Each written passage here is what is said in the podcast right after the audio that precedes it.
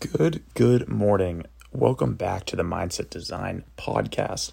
I'm recording this one uh, as this is more of a vibe podcast than anything else, as I'm uh, actually um, coming off uh, not too much sleep last night uh, because I went to bed at noon. I hadn't finished the video, and my body instinctively woke up at 5 a.m. to finish the YouTube video that I knew I wanted to post by 8 a.m. Uh, it's and also record this podcast before 8 a.m.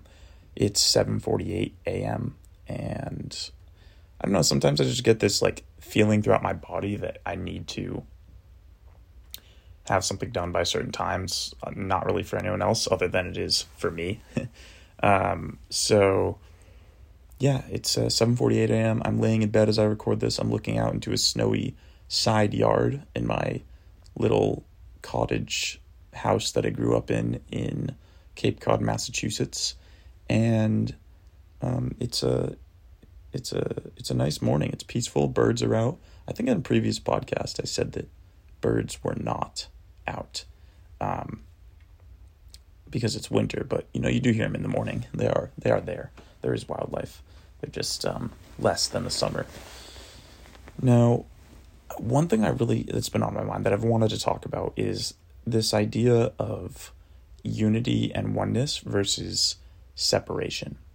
Now, I'm someone who, in my past, I have been, uh, I have dealt with the symptoms of being a massive people pleaser. In fact, one of the reasons I do so much for other people in the sense of like recording, you know, a podcast every day, recording YouTube video every day, um, that type of thing, which I've been pretty consistent with over the last seven, six, seven years.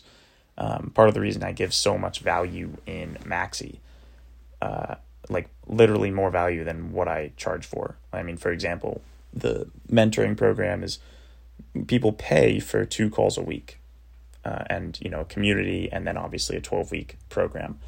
I stack on an extra two calls a week almost every single week, so bonus two calls. I uh, will sometimes even do one on one interaction with people. I um, actually just announced the first live event, which normally people like people in my industry, coaches, they'll charge two to five thousand dollars for an event like that. But I'm doing the first one. It's the first event I've ever done. I'm doing it for free, or not for free. I guess it's not for free. It obviously costs me to set the entire thing up. You know, getting COVID tests for everybody, uh, you know, making sure everyone's safe, getting food for everybody. There's expenses, but um, not to mention just like the value of the event in itself. I could make a lot of money off of it, but I'm giving it away, and so, uh, or I'm I'm comping it. I guess is the the proper verbiage here.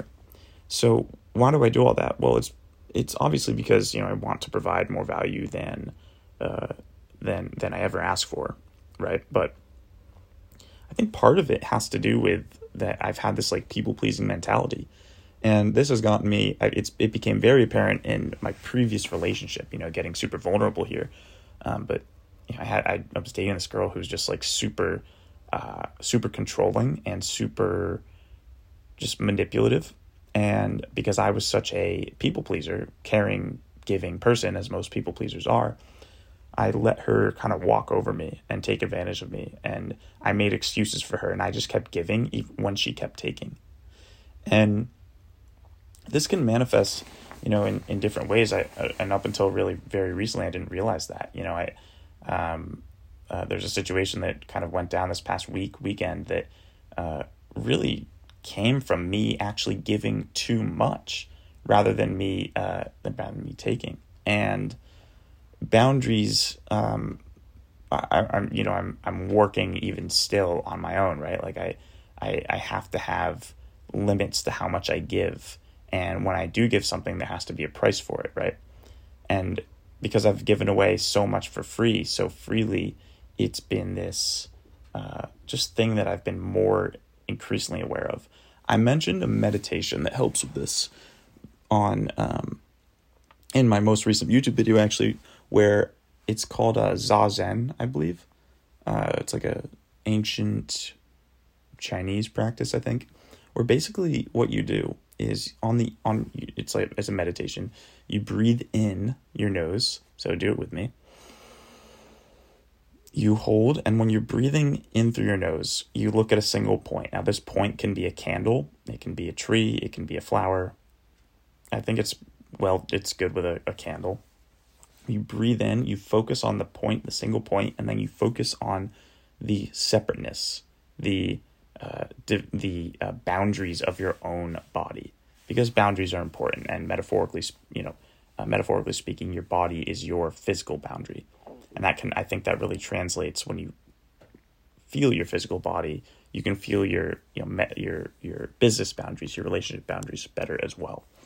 And on the out breath, your gaze softens, so you get more into your peripheral vision, and you focus on unity, oneness, your connection to everyone. So breathe in, separateness, boundaries. Breathe out. Everyone is, you know, part of the same cloth. Um, we're all part of the universe, right? Expansion.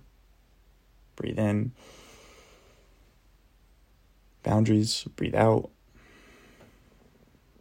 Unity. Breathe in boundaries. Feel your body. Breathe out. Feel your connection to the outside world. So that's the um, that's the practice that I've been doing and in addition to that, you know, there's affirmations you can do to work on personal boundaries, like uh, that you are not responsible for other people's thoughts, feelings, actions, and emotions. And yeah, I mean, real quick message. That's all I really wanted to share with you today. So I hope you enjoyed this, and I'll see you on the next episode.